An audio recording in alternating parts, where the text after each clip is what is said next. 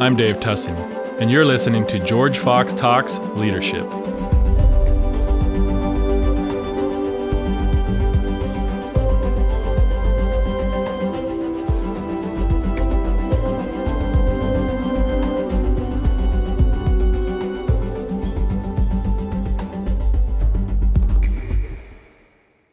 Hey there, Nishant. Really good to see you today.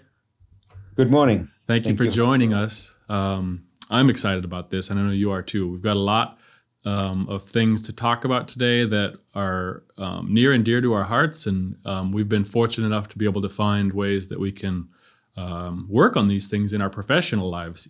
Despite the fact, you know, not everybody gets to work on things that they're passionate about. You and I have gotten to, which I'm really excited about. So maybe we can do a quick intro you and I have known each other for about seven years. You were just saying that, and uh, time does fly, huh?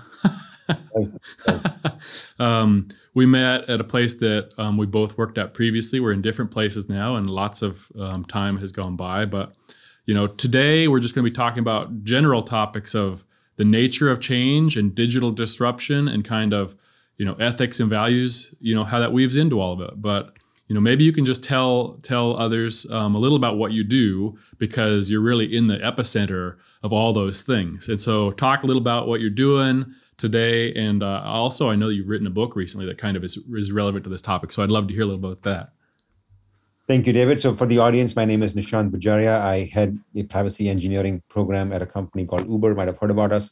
I'm in my personal capacity out here today, and I've known David for a long time going back seven years, and I've led programs that deal with security, privacy, trust, and safety in one way or the other, going back the last decade or so.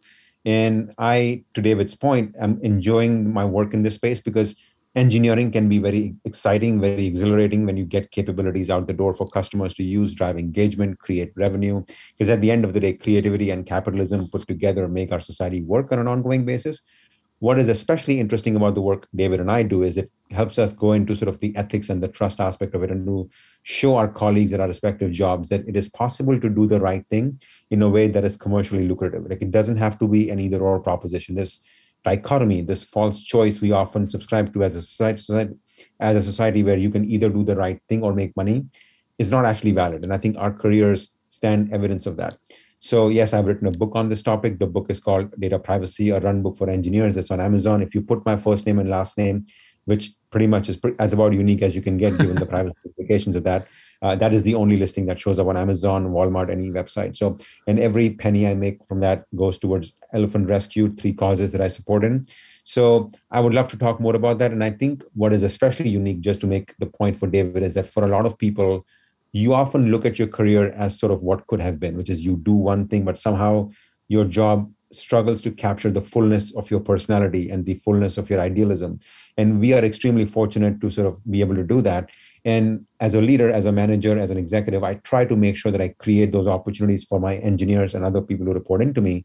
Because frankly, to go back to the earlier point I made, it keeps them happy, it keeps them satisfied, it keeps them from leaving the company. So it's good business for me and it's good for our customers as well. So throughout this conversation, I'll keep right. coming back to this theme where the right thing and the smart thing are the same thing. Yeah, awesome. That's that's wonderful, and um, I agree with all that. Maybe um, you know, in a in a nutshell, maybe just talk a little about more what ethics and values mean, particularly in this world of technology and innovation. And you know, in the past, I think people kind of, to your point, had excluded those. Perhaps let's mm-hmm. just go make stuff um, doesn't matter what it is. Let's disrupt, you know, the world the way things have always been. And along the way, we found, oof, some unintended consequences. So, you know, talk talk about ethics and values and just what that means in this world of tech and innovation. And that is such a great uh, point, David. So I, I'll take you guys back to 2003. All of you, sorry, not just guys. I'm assuming there's a lot more people listening than just you and me. So in 2003, after I finished my undergrad, my dad came to visit me from Mumbai, and we went to New York just to sort of celebrate my graduation. And we got down from those nice double decker buses at Times Square. And I looked at the ticker and I saw all these amazing names Intel, Microsoft. And those companies would not typically at the time go to the Midwest to hire where I got my undergrad from. So I told my dad, one day I'll work for a company that's on the NASDAQ ticker. And even a cursory look at my resume will show that I've done that. But it's, it's kind of weird because when I've actually gotten those names on my resume, we're in the middle of this heavy techlash where when Bernie Sanders and Steve Bannon both agree that big tech is bad, that's a problem. Like when you've unified those two, it's a moment in our history. So I think ethics is extremely important because I feel like when big tech makes changes to people's lives, when we disrupt people's lives, when the waves of change that we unleash wipe away the lines of community and clan, they change people's lives in a way that we don't fully appreciate. When I was in the debate team at Truman State, like almost two decades ago, we used to drive through these small Midwestern towns with shuttered storefronts, abandoned town squares, where the only jobs in a lot of those communities were at the hotel or the gas station. That's a problem. When the tech industry creates a lot of wealth without creating a lot of work, that's an ethical problem. Because mm. at the end of the day, we exist to serve society, not the other way around. So I, I, kind of feel like we are now increasingly talking about how do we build products that are more ethical? How do we handle data correctly? How do we build transparency in as part of our culture? How do we make sure that we create jobs for people without the hands-on tech coding skills that we need on day one? That's an important conversation to have because remember, these people buy our products. Like when we talk about ethics, we're not doing anybody any favors here. We're not becoming magnanimous we are essentially serving the same communities that have purchased our products pumped up our stock prices although not, not so much lately with the stock market but in general it is important for us to give back to the community because without that community there will not be anybody out there to buy our products in the long run so i think ethics are not just the right thing to do they are they're an important thing for us to do as part of our overall location in this macroeconomic society mm-hmm. and, and kind of a few things you said there that really resonate you're thinking about like the total ultimate outcome of whatever you're doing, not mm-hmm. just you know like a lot of companies or people would let's what how what how can we make the most money? Um, what can we do to quickly get out there and take a market share for somebody? But they're not really thinking about the total impact and the broader societal impact. So I, I like what you're talking about and you're correct for sure and you live this you know every day. There is a shift starting to occur. And so maybe you know, talk about a few examples if you can, um, or would like to, where people or companies forgot to consider these ethics and values as they were making these um, decisions to create new things. So, kind of like what happened, you know, and and then why are people now saying, "Huh, maybe we should change a little bit." Yeah. So I was talking to my mom about this a couple of weeks ago when I was in Mumbai at the time, and she was very happy that I wrote this book. And we did this little thing on LinkedIn where she held the book. She's like, "Let me tell the world how I educated you and this book came about. So, as an adjunct to that conversation, we talked about how tech doesn't hire for diversity as much as we should. So, if you look at the macroeconomic figures, women are amazing participants in civic life when it comes to spending money, when it comes to creating new products, when it comes to using products, when it comes to having two careers, one at home, one outside. We have evidence going back the last three or four decades as to how much they have actually been contributing not just to our GDP, but to our MDP, that is our gross domestic product and, and our moral domestic product. And yet, when you look at tech hiring, we want to close ranks as soon as possible, which means hiring our buddies who have for too long been men. Right. And how is it fair that the consumers of our products don't find representation in the construction of those products? Mm-hmm. So, for the longest time, big tech has hired too many men, and our teams, our products, our conversation, our discourse, our culture has been too women unfriendly. So, I feel like the Me Too movement is about something much larger than just treating people with respect. It's about hiring women. It's about giving them opportunities. It's about giving them visibility. It's about building that bench rather than complaining about, oh my goodness, we can't find enough women. So I feel like that is one very direct mm-hmm. example. Mm-hmm. So again, I'm speaking on behalf of myself, but let me give you a specific example. So three or four years ago, Uber, we didn't have the best reputation in this space. And today, for my team, the person who heads my analytics organization is a woman the person who heads the mergers and acquisitions privacy validation team is a woman so we when you do the right thing from an ethical perspective by giving them the training the support the opportunities it leads to better programs it leads to more redundancy it leads to better verification it leads to better relationships it leads to a better work culture mm-hmm. and more importantly in the end of it it leads to a better brand reputation so right. there is a clear cut example right here about the right ethics and the right company policy being essentially the same thing. Right. Now, a few things you mentioned in there that I think are are how some places and people have got into this situation in the past is like want to just go fast, um, unconscious bias or perhaps a conscious bias, um, one way or the other, and um, you know not really understanding a broader set of things. Um, you know, just trying to solve a very granular problem versus thinking about a bigger problem. And, and there's trade offs to that. So maybe,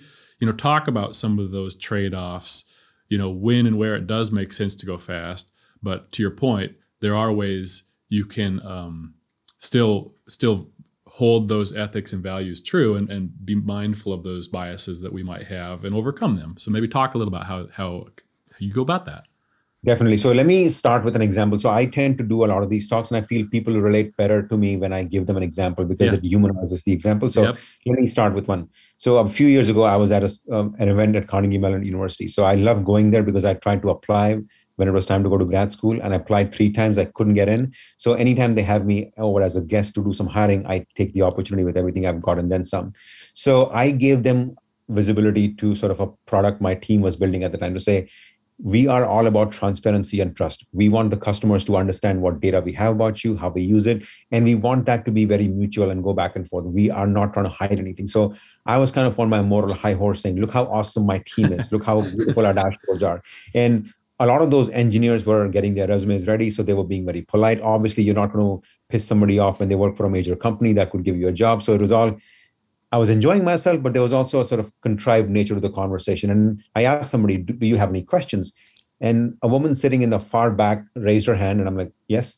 And she's like, aren't you concerned that the sheer volume of data would intimidate some people? Like, she's like, I could talk about my dad or my mom who would be like, oh my goodness, this is all very overwhelming. I cannot possibly make an intelligent choice about what to say yes to and what to say no to. And I'm not often quiet for 15 seconds when I'm speaking before an audience. In fact, I'm not quiet for 15 seconds at any point unless I'm awake, unless I'm sleeping. And I didn't know what to do with that question because that was such an amazing question. So I was all about mm-hmm. here's all these dashboards, here's all this data. And I didn't even account for the fact that I was building something for, I would say, a very plugged in audience but not for an audience that was just getting used to technology for the first time. So we have subconscious biases when it comes to ableism. Like we only build stuff for people like us. Right. In Silicon Valley, most of my friends are in tech. Their friends, their spouses are in tech. Their kids are in, spec, uh, in tech. Their parents are in tech. So we live in a bit of a bubble, which creates this echo chamber. And I think one of the biggest challenges, David, we face as a country, as a community, as a world is we love affirmation and affirmation comes very easily from people who are like us. Right. And so i went back home that day and i said i told my team let's come up with something that's a smaller version of this dashboard that's a little more interactive that allows people to pick and choose how much data we throw at them. And that led to a much better program because that team that product now speaks to a much bigger audience. That leads to better choices. That leads to better trust and relationships which means those users now use those products in a way that is much more informed rather than feeling like we're kind of snowing them with a ton of data. So right. my larger response to your question is let's listen to people who are not like us. We may not agree, we may not speak the same language or the same use the same devices, but the tune we create will be melodious to you and me both. So right. it's in the interest of that larger alignment that i'm going for here. And and that's really i mean in innovation processes how newer and bigger ideas can come that nobody could come up with on their own. I mean those the diversity of perspectives is the only way you get something completely new that hasn't existed before in some cases. So that's that's really interesting. Maybe slight shift on that.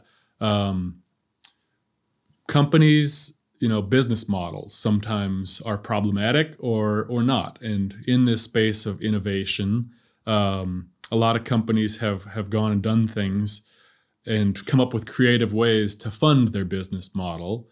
Um, and so now we're learning a lot over you know the last few years. Oh there are some downsides to some of this. Maybe talk about business models and if, if a company's going to think of a new one what they should do and think about up front or if it's a company that's been doing things a certain way for a little while what might they be able to do to shift um, so that they could have you know a better impact um, versus being reliant on one way of working that maybe has some downsides that aren't great? Yeah so another example time. So going back a decade plus i was working for a startup in downtown portland and we were trying to recruit somebody onto our team and this person was an Intel veteran. They had spent a lot of time in the industry, so they kind of knew what they were doing. Uh, this was a different kind of interview because typically we were hiring all these really young engineers. Frankly, we didn't have much money, so we were always looking for people who didn't have a whole lot of other experience. So when we had this person come on board for the interview, I was supposed to make the sales call, which is this person was getting good reviews and we wanted to hire them. And my job was to really close the deal, so to speak. And I tend to get that role a lot even now unfortunately at the time i didn't quite have the perspective and the ethical maturity that i should have had as, as a person. So my sales pitch was based on the following. We work long hours. We work evenings. We work weekends. And how much time you put in is an indication of how much you care about the product. That was really the sum total of my art yeah. And i actually said those things word for word as well. I have that note written in front of me. And to my great surprise, this person passed. I'm like, how could you possibly say no to us? We are we are so awesome. We work all the time. And I think a lot of companies have gotten used to this idea that you being available in the office all the time, you being responsive to messages all the time is critical. Otherwise, somehow your dedication is insufficient. And I think that is not just a company value in a lot of cases. That is something that people have internalized as a habit. Mm. And frankly, time has taught me and a lot of us that time is finite. As I like to say, tomorrow is full of promises, but tomorrow itself is not promised. Right. And the ability to live a fuller life where you work hard, but then disconnect in the evening, where you learn a lot from your job, but use that learning to do other things that are outside of the job that are beneficial to society. The ability to be there for your family and support people without expectation of reward in return. The ability to create friendships and relationships that are nothing to do with your job. These things make for a fuller, a more purpose driven life. And I think all of that maturity all of that ethical learning makes you a better worker and a better person. So mm-hmm. I feel like this change in business model that you talk about, David, is about a change in approach to life. Yeah. And I feel like when we build products with that mindset, it makes for better products because those products will speak to a much better, a much bigger section of society, leading to better margins, better right. customer retention, and better employee morale. So I feel like the shift in business model speaks to this idea that ubiquitous work doesn't mean good work all the time. And I think that's a change we're going through. Mm-hmm. And I hope that as we go through this great resignation, this great reshuffle, and maybe a recession, we take a fuller measure of how we have been living. Because, you know, we were living one life in February 2020 before COVID hit. And one day, someday, I promise you, this crisis will end and we will be at the other side of COVID. But when we come to that other side, the old life we lived is not going to be waiting for us. Mm-hmm. You cannot go back home again. Mm-hmm. We're going to have to build a new home. Let's build a better home. Right. That's my message. No, that's great. I think um, things I ask myself and others, you know, I encourage them to ask themselves kind of a ba- basic daily question What am I doing and why am I doing it? and if I can't answer those, that's a good place to start. And then do I do I like what I'm doing? Do I like where I'm doing it? Do I like you know who who is around me? Um, those are all good good questions that we can ask ourselves, and people really are asking themselves a lot more today. And so then that can actually start to affect um, perhaps a company even that's been established for a while.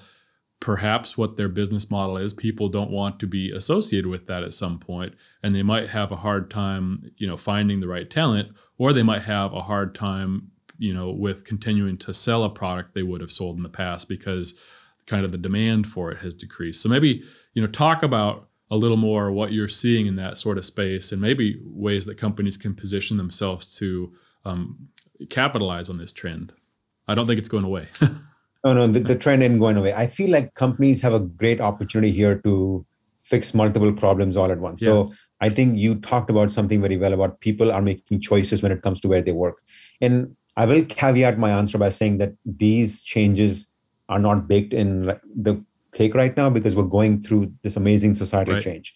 Like if we have a recession, do people step back a little bit and make more existential decisions? So it's like we are writing our wisdom on the seashore as mm-hmm. the tides of change keep rolling in. But I, I do appreciate the sentient point, which is how do we use this moment to make constructive change? Because you never want to miss the opportunity to fix something while you are in crisis. And we are in crisis as a world right now.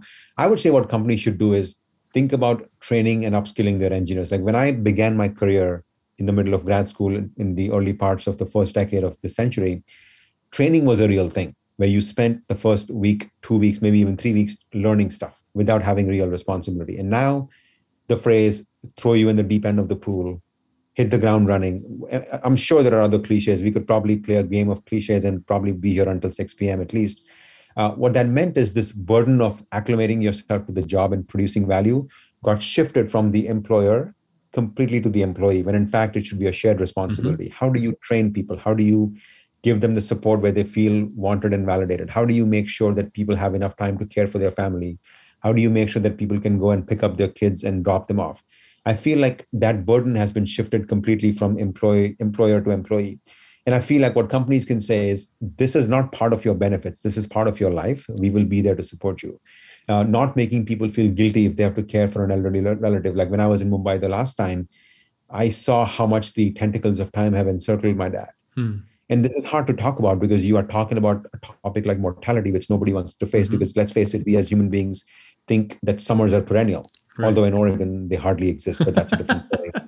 Um, but I feel like what companies can do is tell employees that we want to make sure that you have enough time to support your families and grow your skills.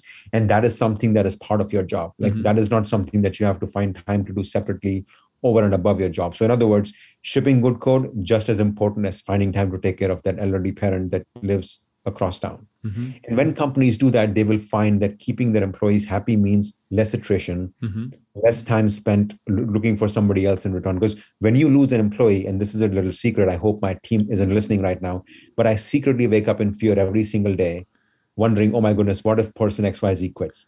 Because it's going to be hard to find somebody Yeah. to replace them. Yeah. Right. And so giving people the time to take care of their family and giving people more resources to train themselves means that they can do a better job while they're here while reducing greatly the possibility that they'll go to another company. And, and, you know, the reason I say this, David, is because when people quit company A to go to company B, what they're really doing is hoping that this new company respects them more. Right. But fundamentally, given how much everybody is jumping around these days, there is no magical company that does these things right. So we collectively need to do a much better job so as to make sure all of us don't feed off of each other's seed corn right now. That's one message I have. Mhm. No, that's a good one. And uh, some of what you've been talking about, kind of bottom up change, driving change from the employ, you know, the employees.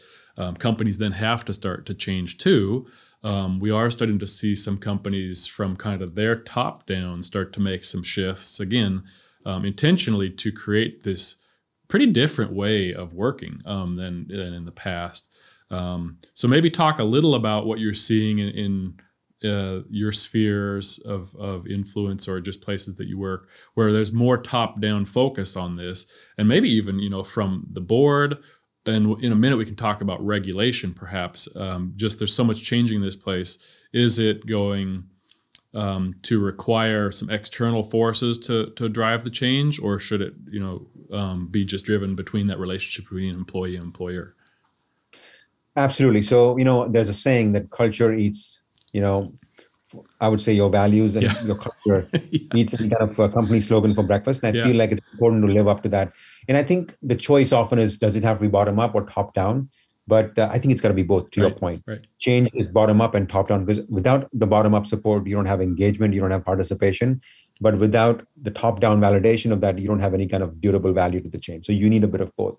And I think what happens is, unless you have sort of the bottom up culture, things don't really start Mhm. because the conversation happens from the bottom up. So, for example, how do we build products that are more accessible? How do we make sure, as an example, that we hire boot campers as well? There is often this prejudice in big companies Mhm. that you need to have worked for XYZ company at our scale or PQR company who does the same sorts of things we do. Unless you do that, we're not going to be able to hire you. And there is a lot of prejudice in that expectation because you have automatically counted out people who didn't get their start at the same company, or people who don't have networking capabilities, or people who were raised in small towns where maybe that internet connectivity wasn't that great. Like these are real things that Yep. hold people back, right? So the bottom up change here means that you cast your net wide. Like in my job, for example, I love to hire boot campers because these are people that may not have a CS degree.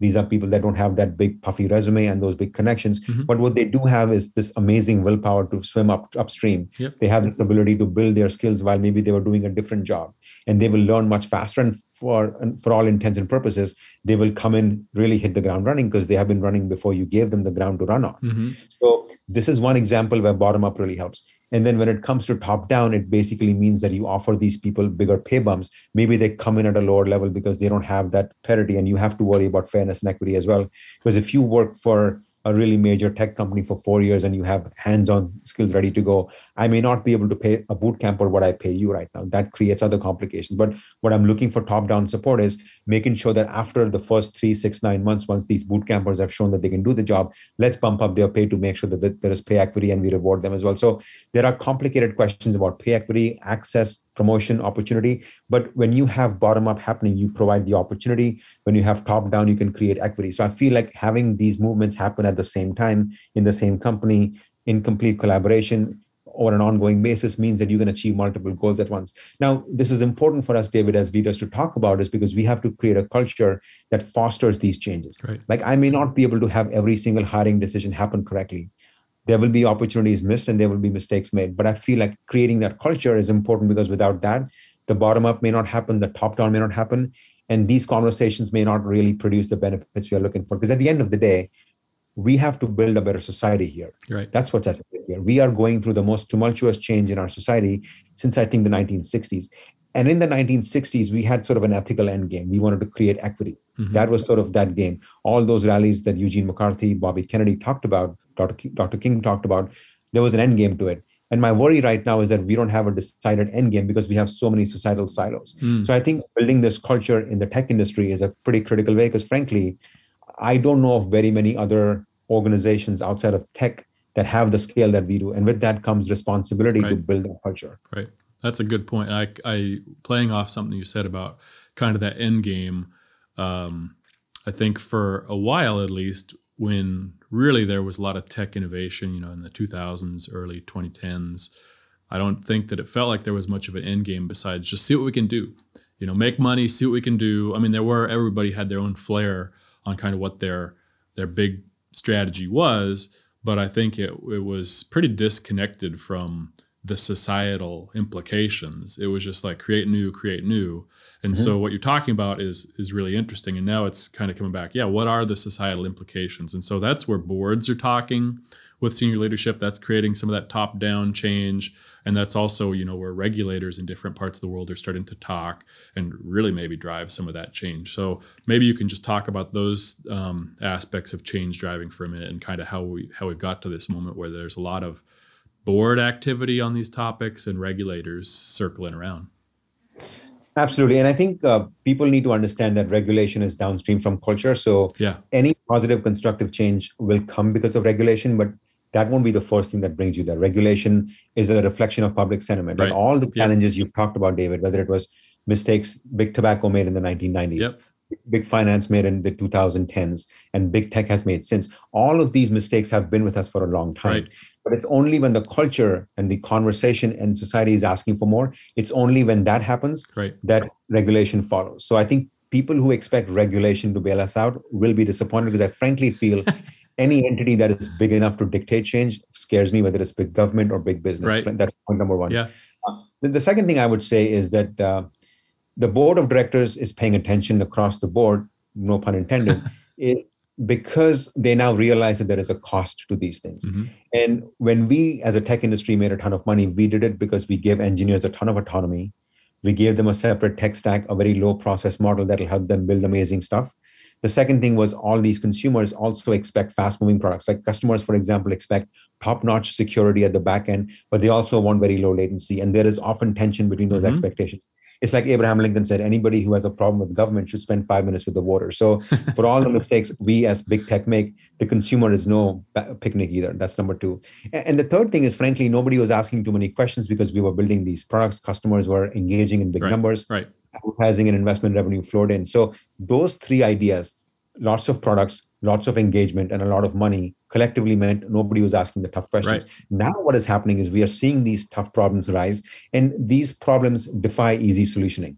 Mhm. Like nobody can move one lever and fix these problems because frankly, these problems have multiple sources, multiple uh, reasons, and multiple decisions that went into it. So what the boards are now realizing is that they will have to pay attention to culture, to productivity, to language, to Mhm. hiring, to investments, Mhm. to messaging all at once. Mhm. And frankly, all of these controversies are coming to a head because everybody wants to be seen as they're doing something. All of us have the, we walk around with my dog, my wife and I every evening, and there are these beautiful signs outside people's house, houses paying homage to diversity and to inclusivity. And I think that's fantastic that people are taking that message seriously. But what do you do about it? Right. what different decisions will you make how will you hire how will you behave differently Right. and i feel like the board of directors are now realizing that they have to think about these things and Yep. give people specific starting points Yep. because i think david once people have a specific starting point Right. once they see how to do these things Right.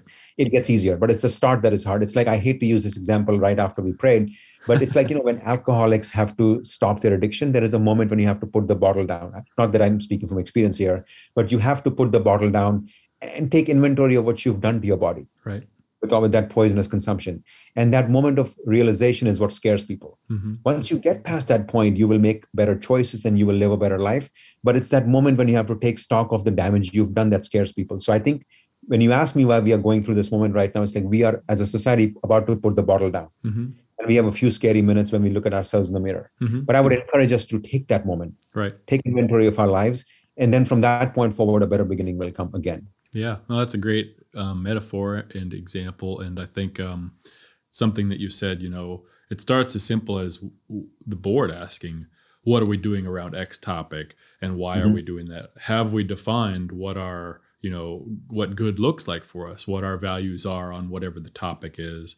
And then that creates that starting point that then management and the company can work from and create you know programs and incentives around to get people to start operating in in those ways. And so it could be as simple as what are our data values? You know how are we going to use data and and treat it um, with regard to the ultimate purpose and and what the data subjects are et cetera? I mean those are some good questions. And if you can put some guidance um, you know some principles around that around values then that people know how to operate. So maybe you know we can get it kind of shift into this is pretty pretty hardcore engineering stuff. Like if you had that to work with then you know how could you lead your team? Like now we know some of the requirements non-functional requirements. What are we going to be building here? How are we going to go about this? Exactly. And i feel like i love that you pivoted to the engineering aspect of it because it the best way to action some of these principles is in how you build your products. So when you build personas for how somebody would use this product, make sure you think about who else might want to use this product. Not who else can make us more money, but who else might want to use this product. Sure. If you make something more accessible to somebody who's starting a small business in a small town, you have not just made this actionable for them, but for the future employees that mm-hmm. they hire the family members of those future employees as well. So when you create new personas from a diversity inclusivity aspect of house, you are now creating new customers. Uh, oftentimes, there is also an expectation that the people who use our products in the tech industry, again, to use the example of a high engagement driven B2C model, you are talking about people with a limited attention span, people who have 10 minutes between meetings or 10 minutes between meals or whatever that's who you aim at. Why not aim at the person who might be in their 60s or 70s with their first smartphone in somewhere in like Kenya or something, somewhere in South mm-hmm. Asia or, or somewhere in the rural South in the US? Why not appeal to those people? Because those folks have seen a few changes. Mm-hmm. They have expectations that you may not think about. Why not make them part of your focus group? This is going to achieve multiple goals, David. It's going to, for one thing, it's going to give you some product research for free because these folks are going to be very excited to help you out maybe not free you could pay them some money but fundamentally you it won't cost you as much because budgets are often tight these days mm-hmm. the second thing is you will understand how your product works in real time because fundamentally you only know what you know but you don't know what you don't know but the worst thing is you don't know what you wish you didn't know before so you are now creating a bigger sandbox for yourself and what that means is your product will offer you fewer surprises. Because one thing big tech hates the most is surprises. Like we love disrupting the world, but heaven forbid somebody disrupt us, we get really you know sour about it so i would say when when, I, when my team whatever company i happen to work for when my team builds products I, I routinely ask them what does the end customer look like and i tend to think of my dad. Like i don't think of my mom because my mom is very tech savvy but my dad is not.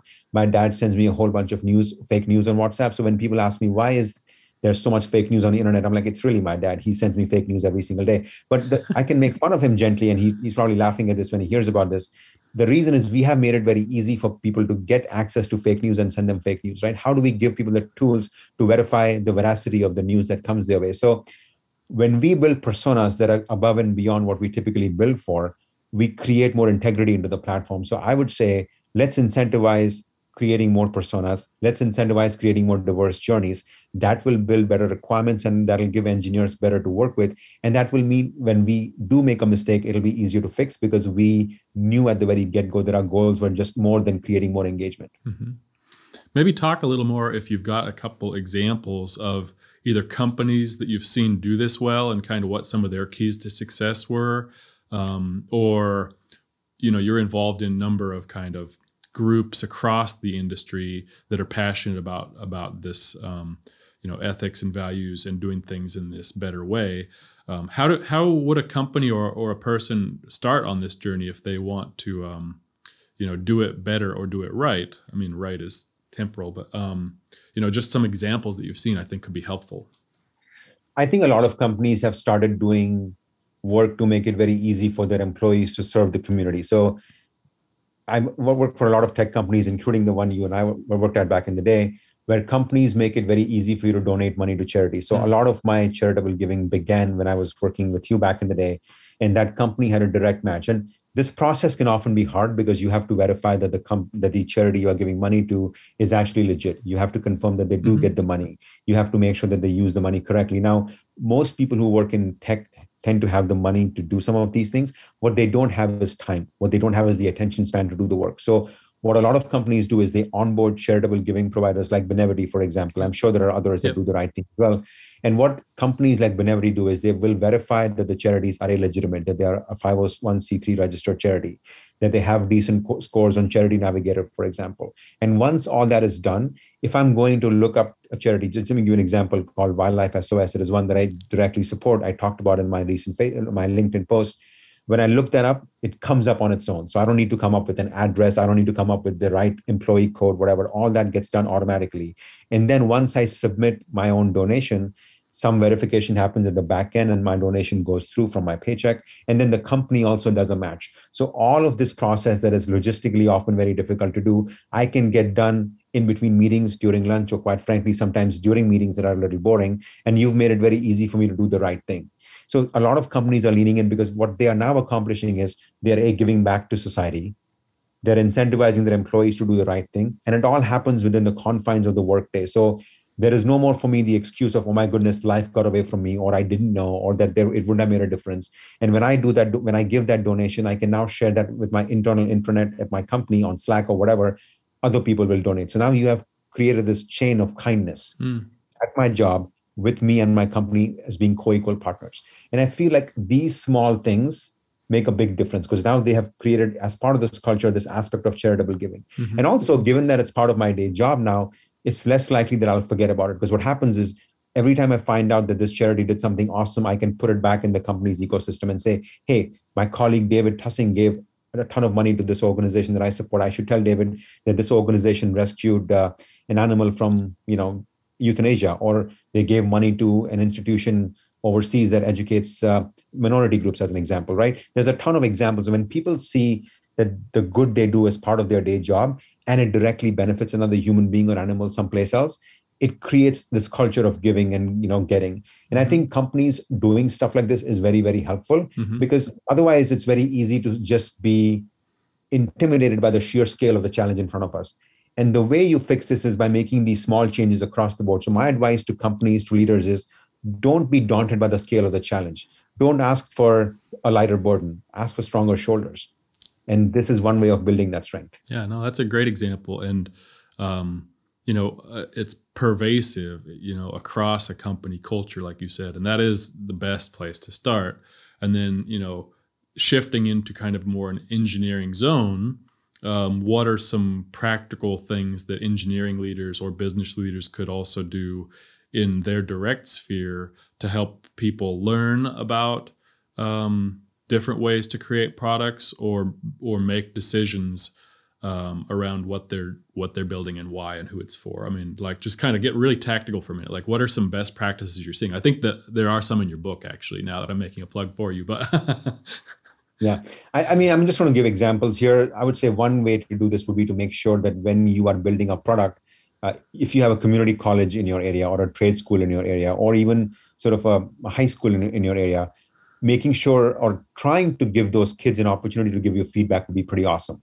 And I would say look for schools, not necessarily ones that have the same sort of kind of composition that your schools do. Like people so for example i live in mountain view california. Most of the schools in the area have kids whose parents probably work at companies like mine. I would say look for a school in tracy california. Look for a school in bakersfield that does not have that tech representation mm-hmm. and get feedback from these students. It's going to give them the ability to directly understand how tech companies work it's going to connect you to a part of california that uh, frankly doesn't get as much attention from the tech industry sometimes and it's also going to create this conversation and connection that should exist between two different groups. One is mm-hmm. sort of the so-called hip tech companies and the so-called more you know rural communities that don't often talk to each other. And you know, David, when I lived in Oregon back in the day, I used to, and I still consider myself an Oregonian and an exile. I used to serve as a judge or a coach in the first Lego League of Oregon, and mm-hmm. we used mm-hmm. to train these kids and build amazing Lego products, and they would compete with each other. And I, as a judge, I would often see two kinds of teams. One where mom and dad worked at Intel or Nike or any of the big tech companies and these their kids had amazing t-shirts great swag candy logos and they would come into the room with like a big television screen to sort of show how they built the product and those bells and whistles make a difference i know right. we're all supposed to be objective but the judges tended to give these teams more points that's just the fact of life and then you would have these small schools from Madras, Oregon, or Mhm. from Coos Bay come in, Mhm. and they didn't have those resources, and oftentimes they had to pool money together to pay for the gas to come visit Oregon. Mhm. And how do you make sure that these kids get the next opportunity? How do you make sure that the next Steve Jobs or, or the next uh, you know Bill Gates in these teams got their moment? Because oftentimes resources or lack of resources either amplify or stifle your life potential. Mhm. So my big cause for the rest of my tech career will be to make sure that when you build your next product, you give these teams, these small schools, the opportunity to participate in the construction process. You pay them money. You use those connections to hire these kids as interns, Mhm. and you make sure that this relationship is ongoing, not just when you need a good sort of photograph for a PR campaign, although that is one sort of benefit of doing Sure. the right thing.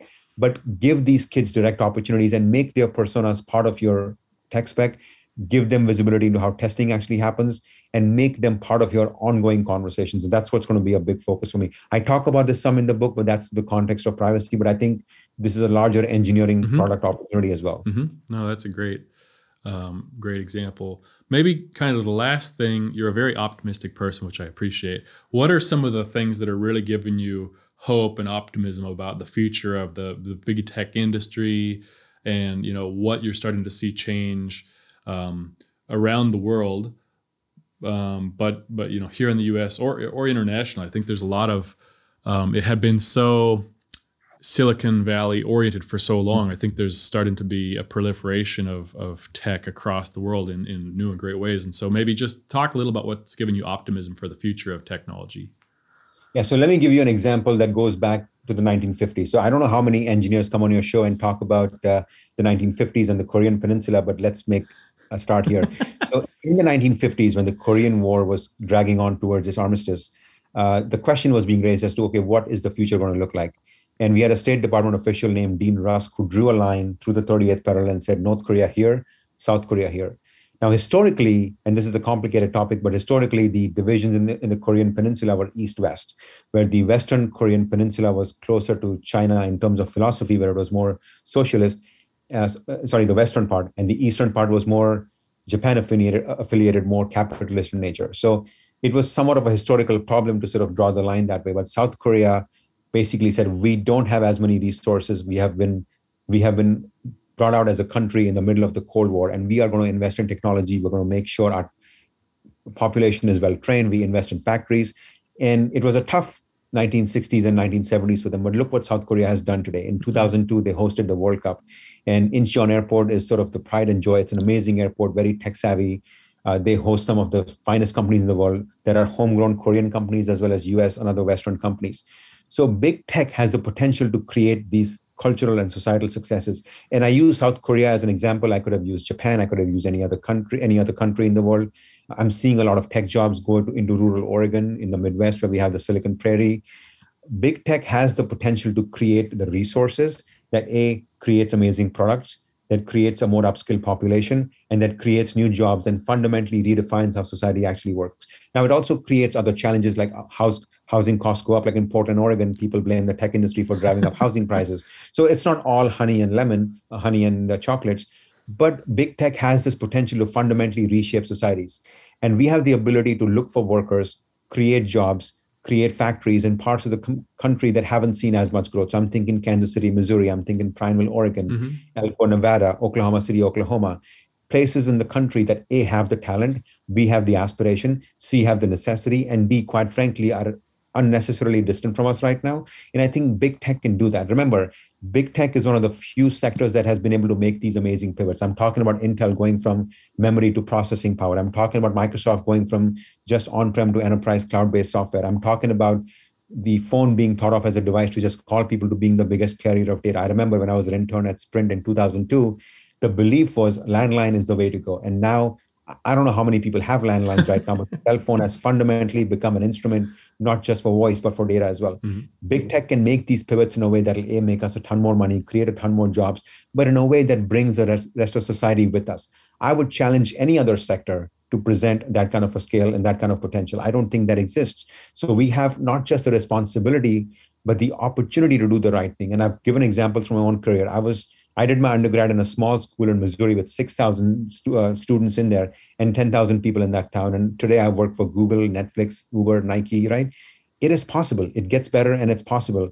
And I'm an optimist because every day in my life is evidence that somebody with average intelligence who speaks really fast can do amazing things. So if I can do it, so can you. And if you need more evidence, just talk to me and I'll find a way for you to get to your potential and even beyond. And maybe we'll do it together because I have job, job openings in my team right now as well. So I got to put a plug in for that as well. Love it, man. Way to finish strong. Um, anything else you want to add? That's definitely a mic drop moment there. That was a good, good, strong finish. Thank you. But I want to end with uh, David. Thank you for your friendship, for your support, for your kindness. I have been the undeserved recipient of many just gestures from you, including this invitation. I love the tradition. I love the community that you've built here.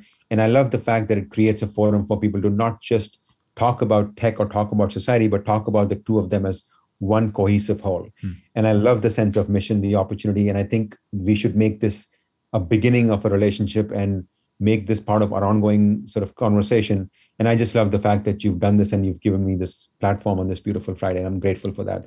Here's to it. family, to friendship, to faith, and everything that makes possible. Yes. Thank you so much, Nishant. This was a wonderful day, and I look forward to more chats in the future. Fantastic. Thank you. Big thanks to George Fox Digital for producing this podcast. If you like what you heard today, subscribe to the George Fox Talks podcast on Apple, Spotify, or wherever you stream from. And if you want to dig in more to this stuff or see what else George Fox Community is talking about, check out georgefox.edu forward slash talks or by searching on YouTube for George Fox Talks.